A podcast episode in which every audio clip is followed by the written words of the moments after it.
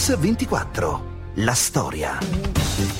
Il 12 febbraio del 1923 nasce a Firenze Gianfranco Corsi Zeffirelli, un grande italiano, un grande regista di cinema, di teatro lirico, che ha avuto successo in tutto il mondo e ha portato l'arte italiana a vincere sui palcoscenici e sugli schermi di tutto il mondo.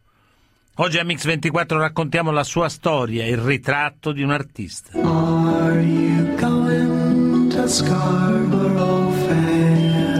Gianfranco Zeffirelli nasce da un padre e una madre, ma non da una famiglia. È il 12 febbraio 1923 e Franco Zeffirelli nasce figlio illegittimo di Ottorino Corsi e Alaide Garosi. La madre è una famosa sarta fiorentina con un importante atelier al numero 2 di piazza Vittorio Emanuele. All'ospedale degli Innocenti di Firenze, come ci racconta, riceverà il suo cognome. All'ospedale degli Innocenti a Firenze, da quando è stata fondata, da quando è cominciato il calendario degli Innocenti, le lettere dell'alfabeto si succedono e quindi il giorno in cui tocca A, tutti i bambini che vengono ricoverati o raccolti quel giorno, se gli si deve dare un nome si dà che cominci con A. E il mio giorno era la Z. Mia madre che era una grande innamorata di, della musica, specialmente musica classica, Mozart e così, pare che disse Franco Zeffiretti e il, lo scriba eh, sbagliò invece di due T mese due L, quindi rimasi per un errore di trascrittura rimase Zeffirelli che è l'unico Zeffirelli che ci sia al mondo, il che mi dà un po' di vanto e di orgoglio, sono singolo, sono unico, nel bene e nel male. L'infanzia e l'adolescenza di Gianfranco Corsi Zeffirelli sono difficili. La madre muore l'8 maggio del 1929. Zeffirelli ha solo sei anni. Il rapporto con il padre sarà controverso. Decide di riconoscerlo solo dopo, all'età di 18 anni, ma per lui, come dichiara, è ormai troppo tardi per cambiare cognome. Beh, i primi anni da bambino, alle elementari, dove dovevamo dire i nostri nomi, i nomi dei genitori, la famiglia, insomma, eh, mi imbarazzò molto, molto, mi rese molto difficile il percorso e ogni tanto poi anche più tardi, quando ero più grandicello, ritornava a galla l'idea che io fossi un bastardo tra i compagni di scuola, cioè, la mamma qui, la mamma là, eccetera. Bastardo a Firenze non si diceva, si diceva figlio di. Quindi sì, me lo sono portato con un, pe- un pesettino, ma in realtà poi ho fatto la mia vita di bambino, di adolescente, tranquillamente. Piuttosto più tardi, quando ho cambiato nome, quando mio padre mi ha finalmente riconosciuto come figlio legittimo, dopo la morte di mia madre, dopo la morte di sua moglie. E allora eh, avevo 18 anni, era un po' più difficile cambiare da Zeffirelli in corsi. Il rapporto extraconiugale tra la madre e il padre di Zeffirelli fa scandalo a Firenze e traccia, come lui stesso descrive, nel suo immaginario il ricordo di una madre sofferente e di un padre indifferente. Questa passione fece, fece chiacchierare tanto a Firenze, passione fra mio padre e mia madre, erano entrambi sposati. Lei aveva un marito agonizzante da lunga malattia, questa donna ancora giovane che mandava avanti tutta una grossa ditta, una grossa azienda, aveva per sé come donna ben poco. E mio padre ne approfittò perché sentì che c'era una vittima pronta, una preda pronta. E, insomma, fiorì una grande storia d'amore che mandò per aria tutti i parametri dei pettegolezzi fiorentini. Insomma, mia madre ne fu travolta, tra l'altro, anche ebbe dei danni irreparabili al suo lavoro, perse la clientela, perché era una grande sarta a Firenze. Mio padre si defilò, aveva la sua famiglia. Qualche volta non gli perdono il male, che, il dolore che ha portato a mia madre, ma eh, io ho delle lettere che lei gli ha scritto quando agonizzava praticamente, mm, veramente molto, molto dolorose. La donna ha sofferto moltissimo e quello forse nella mia psiche infantile, anche di adulto e anche di anziano come sono adesso, ogni tanto riaffiora il dolore che mia madre ha subito per questa situazione.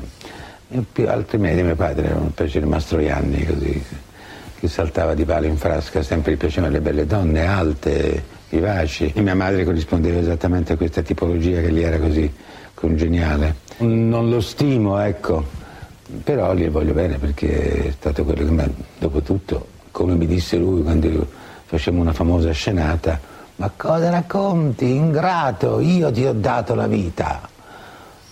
Se non c'ero io con l'amore che ho avuto per tua madre, tu non saresti mai esistito. E questo mi ha tappato la bocca per sempre.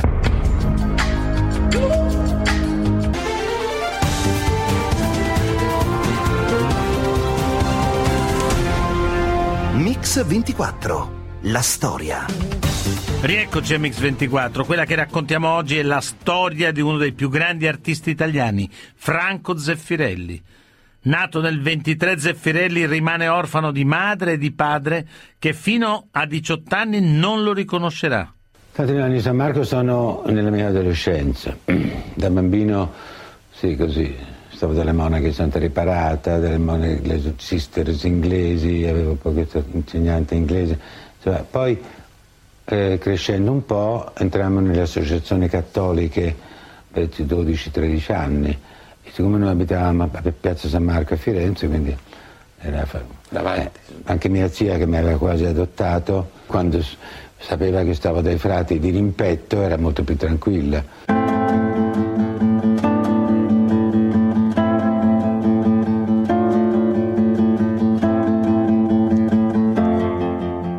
C'era un bellissimo ambiente che fu adibito all'associazione cattolica dove noi andavamo a giocare a ping pong, a giocare a fare tutti i nostri giochetti, compiti, letture, raccontare barzellette, quelle cose che si facevano come un clubino insomma di noi ragazzi.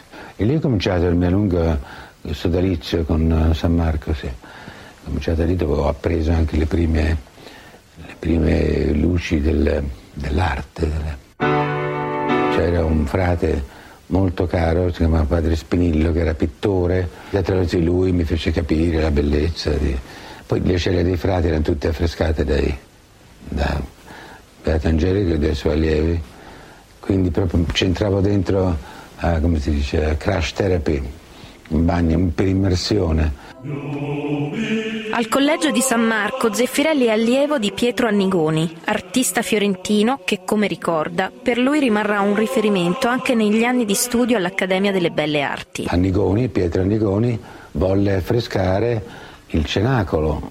Io ebbi invece il grande piacere di, di essere suo allievo e impastargli i colori. E noi che studiavamo a fresco all'Accademia, che è una tecnica affascinantissima, è ancora più affascinante vederla fare da un maestro. E noi assistevamo a questa specie di reincarnarci di una situazione di cui noi fruivamo lo straordinario privilegio di, di partecipare in qualche modo, ma che era parte di, un, di una tappa di un lungo percorso della, dell'arte fiorentina, perché innegabilmente Annigoni era radicato nelle grandi la grande tradizione dei grandi maestri. Quando vedi la crocifissione di Annigoni e tante altre cose di Annigoni, rimane ghiacciato perché è veramente la continuazione. E noi che studiavamo come continuare o come raccogliere quel messaggio del passato vedevamo in lui la reincarnazione del passato.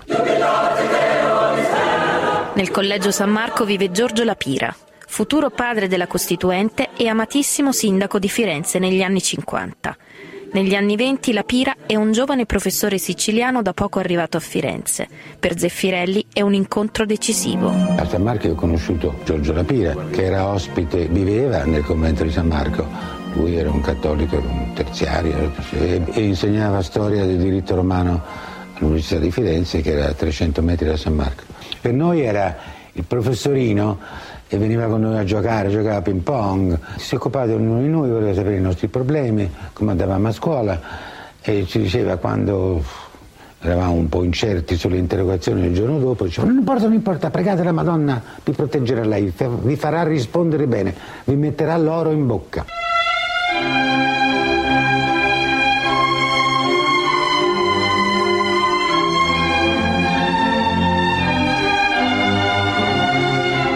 Poi sono stato con lui protagonista di una scena agghiacciante, quella, ah, parlando della mia situazione familiare, che ero figlio di ignoti, quindi non avevo la mamma. Che... Giocavamo a pallone così e io ero bravino perché ero uno dei più sportivi del gruppo. A un certo momento un compagnaccio, ci fu una rissa fra me e lui e a botte, cazzotti, schiaffi. E lui proprio sanguinava, un occhio sanguinava, dice, figlio di una... Un attimo, dopo, un momento, nel momento in cui rimase da fiato vidi arrivare questo frugoletto di Lapira che agguantò questo ragazzo, lo prese per le braccia scotendolo, dice stai zitto, non ti permettere mai più di dire queste cose. Io si voltò verso di me, mi prese per mano, non c'era niente, vieni, vieni, vieni. E si infilò questa bellissima scala, scalone che va al convento.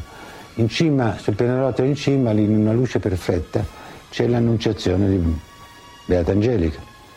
Arrivammo lassù in silenzio, ero tutto, io piangevo, mi portò lì e dice guarda questa, questa è tua madre. Mai dubitare della propria madre, ricordatelo. La tua madre è la Vergine. Qualunque cosa sia successo in questa terra, tua madre è la Vergine, è la Santa, la Santa delle Sante. Ricordatelo. Mi mise in pace con molti problemi che avevo da fanciullino e ogni volta che passo lì mi si stringe il cuore perché è un messaggio meraviglioso d'amore. Ci toccava poi in maniera sempre tangenziale, mai diretta, con l'esempio, con una citazione, facendoci vedere una cosa. Era eccezionale, io ho saputo subito che, che era difficile noi ragazzini capire che Mussolini era un mascalzone, ma lui, tra lui e Padre Coiro, ce lo fecero subito chiaro, subito, e io sono rimasto antifascista, sono stato antifascista subito.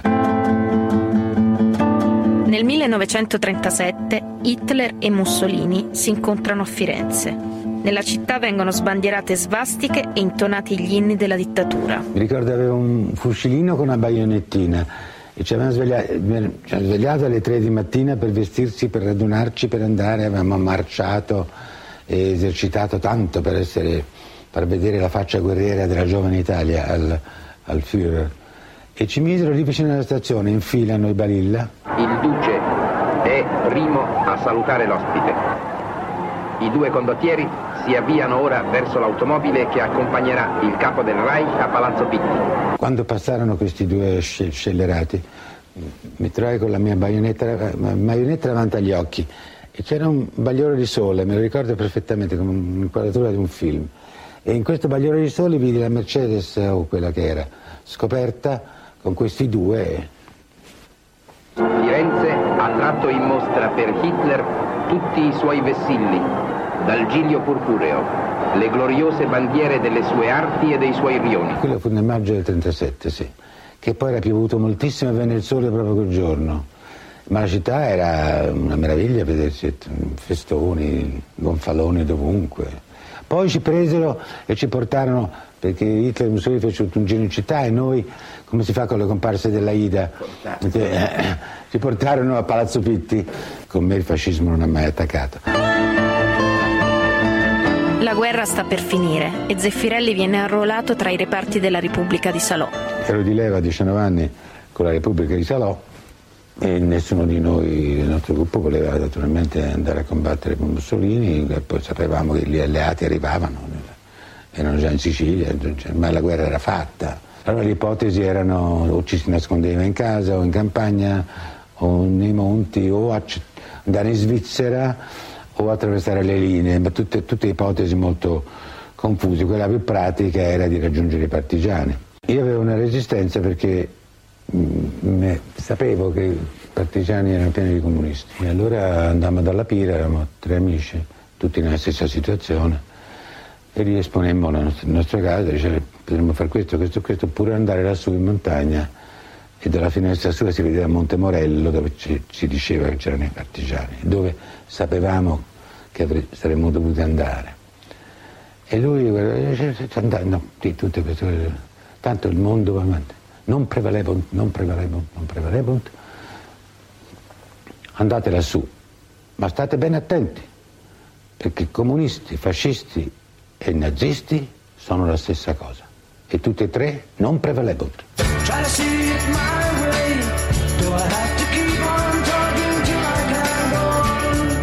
Dopo aver affrontato la guerra, frequentato l'Accademia di Belle Arti, Zeffirelli esordisce come scenografo nel secondo dopoguerra, curando una messa in scena di Troilo e Cressida nel 1949, diretta da Luchino Visconti. Compie, insieme a Francesco Rosi, le prime esperienze nel cinema come aiuto regista dello stesso Visconti. Così lo descrive la sua collaboratrice di vita e amica Suso Cecchi D'Amico lo aiutammo a inserirsi, sento, mettemmo, aveva bisogno di fare tutto, tutte le esperienze. Io avevo scritto l'onorevole Angelina Contellini per la Magnani e allora già stavano girando, lui fece il figlio della Magnani, che poi a un certo punto diventa un altro, ma insomma allora non ci faceva tanto caso. Pazienza perché Luchino lo chiamò a fare lo spettacolo a Firenze, lui lasciò tutto e Zappa dice ma sì, pazienza, c'è una piccola cosa, il figlio è cambiato, se lo guardi il film è un altro, dice cosa è successo? Sì, riguardo a quello, come sono andate le cose nella mia vita, da, anche della guerra, perché sono scampato alla morte tante di quelle volte, proprio al plotone esecuzione, eh, ai bombardamenti, e poi ho infilato la strada maestra, poi guidato da una mano che io nella mia coscienza, penso che sia la mano di mia madre, lo spirito di mia madre che mi ha guidato sempre, perché non si spiega facilmente il, eh, il susseguirsi di fatti così positivi, così straordinari. Insomma, nei primi anni 50 avevo già lavorato con tutti i grandi nel mondo dello spettacolo. Zeffirelli debutta sul grande schermo nel 1957 con Camping scala le classifiche internazionali con la Bisbetica Domata nel 1967 e Romeo e Giulietta nel 68. Ma Zeffirelli è anche un grande appassionato di calcio. Il gioco del calcio è una cosa che non, non, è stata ancora ben definita, soprattutto dagli acculturati, la gente di cultura. Non è stato capito bene che cos'è il gioco del calcio.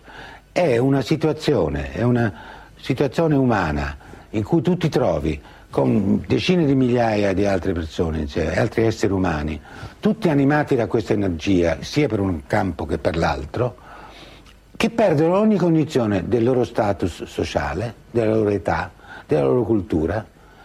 Un novantenne e un ragazzo di 8 anni si comportano esattamente alla stessa maniera. Un miliardario e un poveretto che ha le cambiali che gli scadono si comportano alla stessa maniera. Proprio a causa della sua passione per il calcio, il successo, che sembra inarrestabile, subisce invece una battuta d'arresto. È il 1969, Zeffirelli insieme a Gina Lollobrigida va a vedere la Fiorentina. Gina guida la Rolls Royce. Qualcosa, un incidente che ha cambiato completamente la mia vita. A tutt'oggi sono qui a subire le conseguenze di quello sfortunato giorno. Avevo avuto troppo era tutto andato bene, troppo in fretta, troppo, troppo, troppo. Quindi era andata talmente a scapicollo tutto che doveva finire, doveva finire. Io sentivo che bisognava che mi calmassi, mi calmassi, mi calmassi e arrivata la botta, tac. Quell'incidente che mi ha rimesso in sesto, mi ha sfasciato, sono stato in coma una settimana e poi in un'agonia di un letto, di, di tutto completamente ingessato, impossibilitato a muovermi e potevo solamente concentrarmi e riesum- riesaminavo tutta la mia storia e mi confortò il fatto che avevo già ricevuto tanto. E in quei momenti lì l'essenza della tua fede riemerge e la mia fede mi diceva che anche se andavo via ormai avevo avuto tanto da Dio che potevo contentarmi. Promisi, fece un voto che se avessi scampato questo terribile periglio, avrei fatto un film su San Francesco e così fu.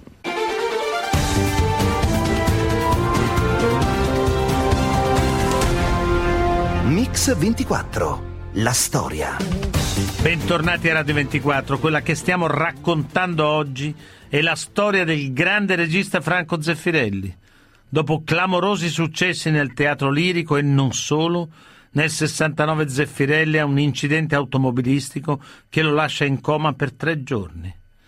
Durante l'agonia in ospedale Zeffirelli promette che se uscirà indenne realizzerà un film sulla storia di San Francesco. È nel 71 quando comincia a lavorare a Fratello Sole, Sorella Luna. Sì, ma è un film di lunga gittata, un film uh, meet, meet, um, cult, che dovunque lei va c'è qualcuno che ha visto Fratello Sole. È un dramma sociale, la trasformazione del ragazzo da gaudente in santo era per virtù divina, per virtù dello Spirito Santo.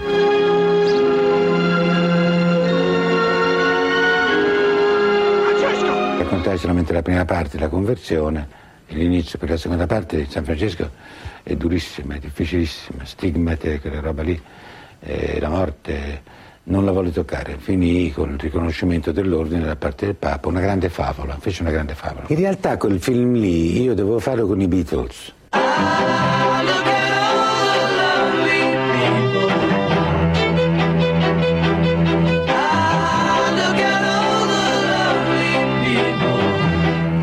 Fece una prima sceneggiatura con Suso Chiramico e Lina Vermüller che era un capolavoro, l'avessi fatto in quel modo.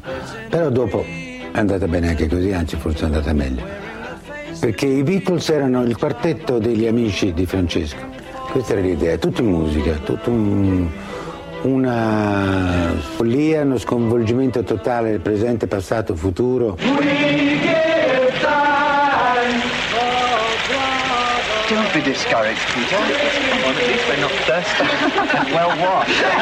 Poi i Beatles mi avrebbero, erano pronti a darmi solamente 18 giorni e in 18 giorni un film, film si va. Gli entra così come una cosa, diciamo, un po' qualunque, un po' retorica, un po' convenzionale, però dentro porta il seme di un'idea importante, fondamentale, che afferisce e ti colpisce. Warm are the loaves that cool on the sill. La prima del film esce a Firenze e viene dedicata alla Pira e ai suoi poveri. Ah, voglio farlo proprio con il professor Lapira. Disse questo è un film che io faccio per i, i più piccoli del mondo e voglio che siano i più piccoli di Firenze a vederlo. E a, la prima, non un'anteprima, fu una prima la prima mondiale fu a Firenze al cinema Excelsior, mi ricordo, per le, i, i, poveri di Lapira. E c'erano tutte le prime file, erano tutti poveri, e anche dei poverini malati, insomma, un po' ritardati, un po' impediti, che non è che sono il miglior pubblico, che è silenzioso, no, erano tutti pieni di inquietudini continue.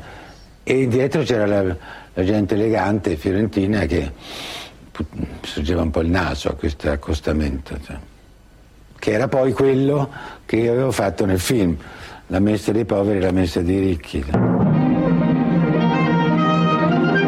Nel dicembre del 1974 Zeffirelli cura la regia televisiva in Mondovisione della cerimonia di apertura dell'Anno Santo, unico regista cinematografico, come dichiara Ettore Bernabei, allora direttore generale della RAI, ad accettare la sua proposta di lavorare in televisione. Negli anni 60, eh, quando io andai a dirigere la RAI, a fare direttore generale della RAI, ehm, cercai di coinvolgere nel lavoro della televisione i registi del cinema italiano. Devo dire che nessuno accettò questa prova.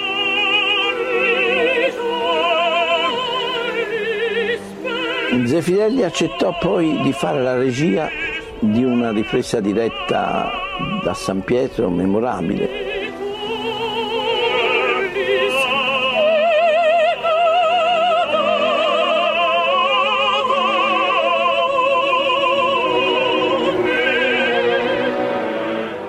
anche Zeffirelli si convertì alla televisione. Nel 1976 Zeffirelli torna a collaborare col Teatro alla Scala di Milano, allestendo la sua celebre Aida, diretta da Thomas Schipper e firmando la regia e la sceneggiatura di Otello.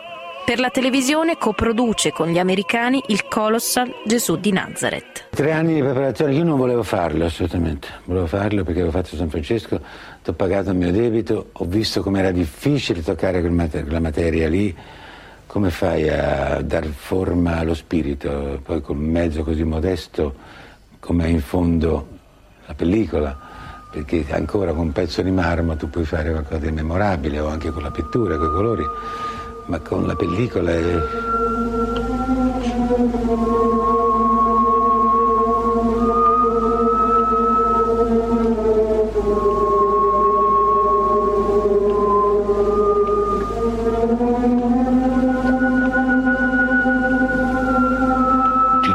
pesantemente, dissi di no dissi di no e di no, di no, non lo voglio fare, per carità Gesù, poi che fa Gesù, come si fa a fare Gesù? No, no, no. E finalmente il mio agente mi stuzzicò nella mia umanità professionale, dice guarda, loro lo fanno, scelgono te perché gli italiani non mi volevano, la RAI italiana, avevano fatto il Mosè che andò molto bene, dice adesso è il momento di fare il Gesù. Preferivano una cosa meno accademica come le avrei consegnato io e avevano anche ragione, probabilmente da quel punto di vista. Volevano una cosa nuova. Quando ne parlarono con gli inglesi e con gli americani dissero benissimo, l'unico regista che lo può fare è Zeffirelli. Non fare Zeffirelli. Ah no, insomma dettero, scattarono e dettero l'incarico a Berman. Ma alla fine la scelta americana ricade su Zeffirelli. Sì, siamo tutti pescatori in famiglia. Andrea ci conosce bene. Io solo sono stato fuori a studiare. Forse avresti fatto bene a continuare. E cosa hai imparato? Ah, che, che due e due fanno quattro, a volte.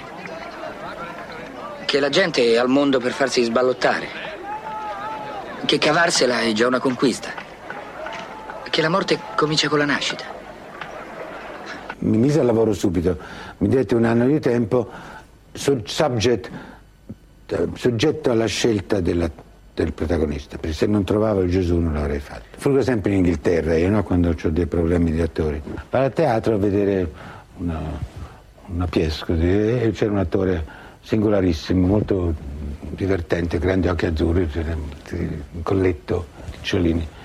Allora mm, andai a trovare, gli dice vieni a Roma a fare, a, Roma a fare un, un provino per Giuda. Io Giuda? E venne per Giuda venne per giù, fece un provino e non, non andò bene. Si videro i Rashis con Nannuzzi che era l'operatore e questi occhi incredibili.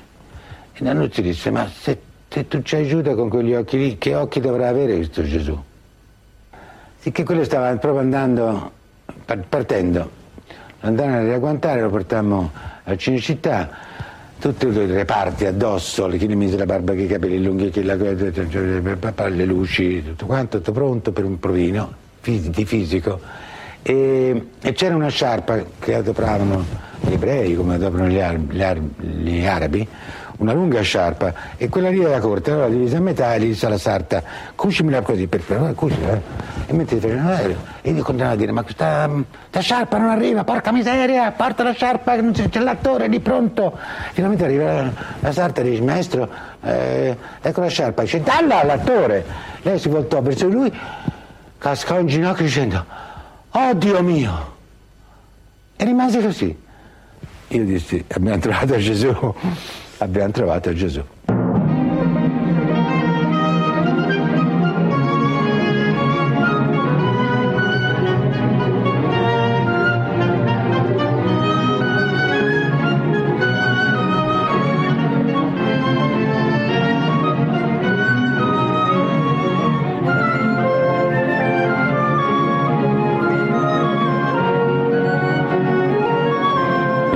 Piazzi la macchina da presa e dice a un attore di fare una certa cosa, di dire una certa cosa, lo illumini, racconti un settore di, della tua storia, in quel momento tu devi capire che quello che stai facendo sarà visto da milioni di persone, pure di decine di migliaia, ma una moltitudine.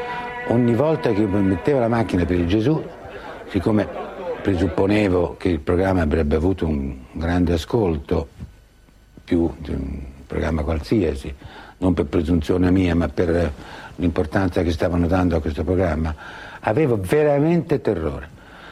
Quello che mi, ha, mi, mi salvava è perché i nostri ordini del giorno erano, erano ridicoli. La mattina se è bel tempo risurrezione di Lazzaro, se piove crocifissione, Eh, eh, pomeriggio perché era inverno, scuro tardi, quindi entriamo nel eh, studio numero 3 dall'ultima cena. Erano cose di questo genere. Rabbi, sono stati convocati i padri e gli anziani del Sinedrio. Io ebbi un solo ostacolo, proprio un blocco, che fu la risurrezione, che non sapevo come farla, non, non sapevo. E, e pensavo a soluzioni, veniva, lui ritornava come viandante, ritornava come lui quando era oppure ritornava uno spirito, una, si sentiva la presenza cioè, e nessuna di queste cose funzionava. Poi mi è successo dell'Apocalisse addirittura, mentre stavo girando la, la risurrezione, venne un, un, eravamo in Marocco, una tempesta di sabbia che ci seppellì tutti e d'altra parte Monsignor Romano mi disse, guarda Franco, che se non c'è la risurrezione non c'è, non solo non c'è il film, non c'è il cristianesimo, tu devi trovare la soluzione. Questo quando il film era stato fatto, che non c'era la risurrezione perché finisce, finiva con quel nemico giurato di Gesù che quando apprende che la salma è scomparsa e dice adesso tutto comincia. Ed era un bel finale elegante. Invece no, ci vuole la risurrezione. E allora trovai una notte, mi svegliai di colpo e dissi, ma io l'ho girata la risurrezione. Ho girato un provino, perché abbiamo fatto tanti di quei provini, di costume, di trucco, eccetera. Un provino proprio di Gesù con tutti gli apostoli intorno. Sicché mi svegliai, andai a svegliare tutti quanti, andammo a frugare dappertutto, trovammo questo, questo provino che ho messo alla fine è Gesù che, torna, che è tornato tra gli apostoli, sarò con voi fino alla fine del tempo. Sulle luci della ribalta per la carriera, Franco Zeffirelli è molto riservato rispetto alla vita sentimentale. Ma nel 1997 la rivelazione arriva in una sua intervista alla rivista americana Advocate, in cui parla della sua esperienza omosessuale. Intanto il, era a San Francisco, questa intervista era a San Francisco, a Francisco 47 della popolazione maschile è omosessuale, quindi era difficile fare uno sgarbo a questa, oltretutto, dice veniva un'atmosfera per dire, beh sì, tutti più o meno le abbiamo fatte certe esperienze. Io non ho mica detto altro, non ho mica detto che, che, la mia professione di vita è quella. Ho detto che ho fatto delle esperienze omosessuali come ci sono, penso che tre quarti dell'umanità maschile abbia fatto in età varie. Noi sappiamo benissimo cosa vuol dire a dover affrontare un certo dilemma nella vita, che è una, uno strazio, è una contraddizione che veramente ti, ti mette tutto, tutti i tuoi parametri sopra e, e, poi di fronte a Dio, siccome sono cattolico, di fronte a Dio è un problema che devo risolvere io. Nel 1994 inizia la sua carriera politica. Eletto senatore della Repubblica nelle liste di Forza Italia a Catania, viene rieletto nel 1996. Tra il 1996 e il 99 dirige i capolavori Jane Eyre e Un tè con Mussolini, parzialmente autobiografico, e continua a collaborare con il teatro lirico e a firmare regie di grandi opere. Così Franco Zeffirelli unisce esperienza e fede per realizzare i capolavori che hanno portato l'Italia nel mondo. Ho appreso sulla mia pelle, sul mio sangue, che cosa è giusto e cosa non è giusto, cosa si deve fare per trovare una strada, imparare un mestiere, selezionare bene nostri, le nostre possibilità, lasciare la finestra aperta al vento e al sole, in modo che qualunque cosa arrivi forse ti può dare una spinta per, per andare avanti. Io lo so e vorrei comunicare questa fiducia ai giovani.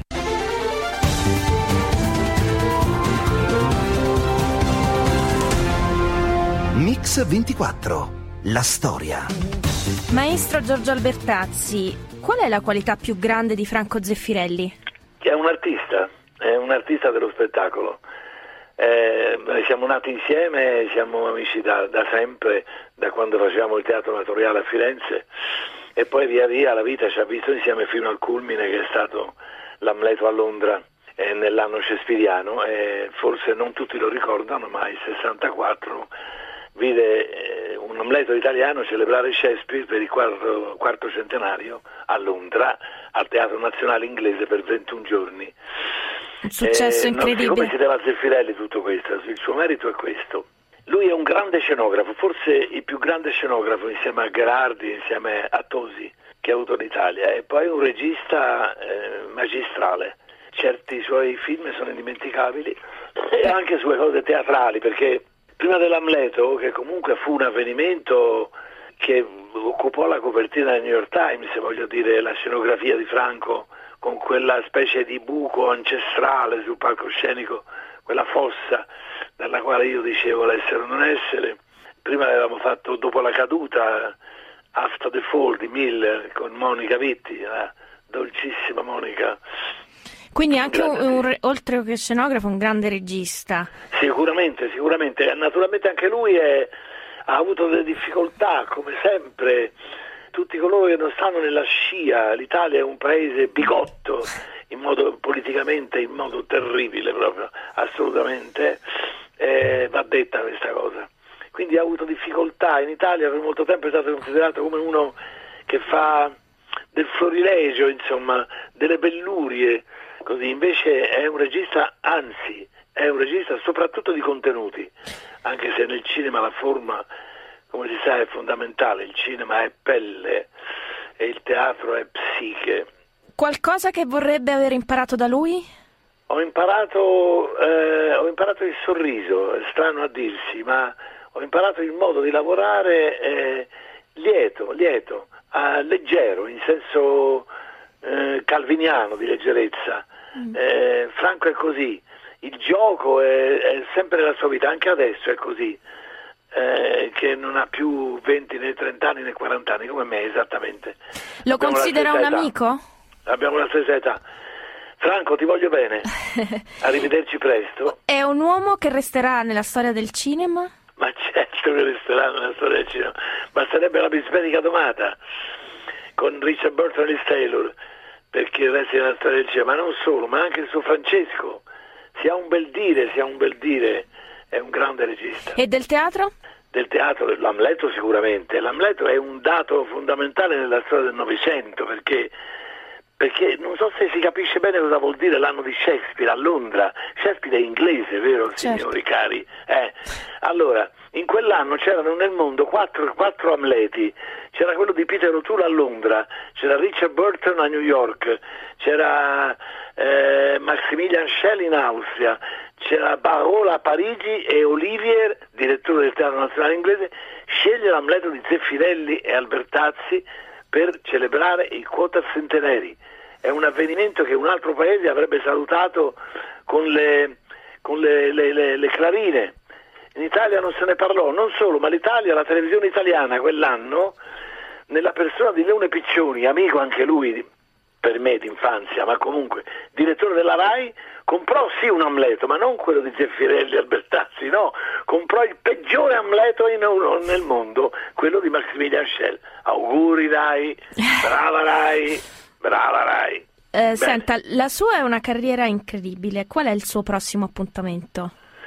Il prossimo appuntamento avrebbe dovuto essere una, una esibizione nelle università americane con, insieme al Pacino per una revival di Montale, ma probabilmente salta perché io non, non me la sento di, di stare due, due mesi eh, fuori dall'Italia per, per tante ragioni, perché ho degli impegni qua.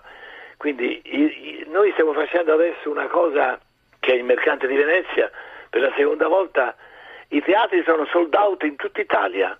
Mm. Il il Veneto è tutto esaurito adesso. Da adesso, un mese prima ci andiamo.